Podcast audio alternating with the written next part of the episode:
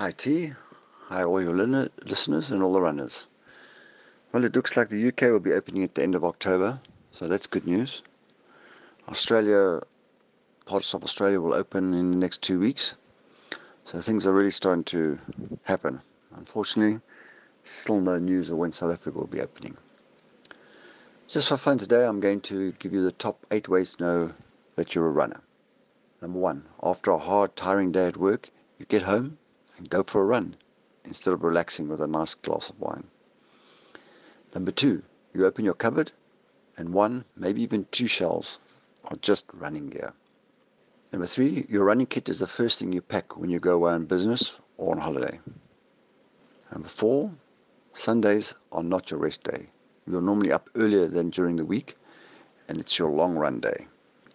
Number five, you're comfortable to talk about bathroom problems with other runners runner's tummy has nothing to do with your six pack. Number six, you get obsessed with the numbers on your watch. If you finish your run at 9.3 kilometers, you will carry on running until you get to 10. It just looks so much better when you upload it. Number seven, you don't take your watch off. And when you do, you have an untanned white strip on your wrist. Number eight, when you go anywhere, you ask if anyone's a runner. And then you spend your night with your new best friend. Well, T, next week I will give you the top tips to know whether you are a park runner or not. Until then, thank you very much to all the runners and all the listeners. Keep safe and keep running.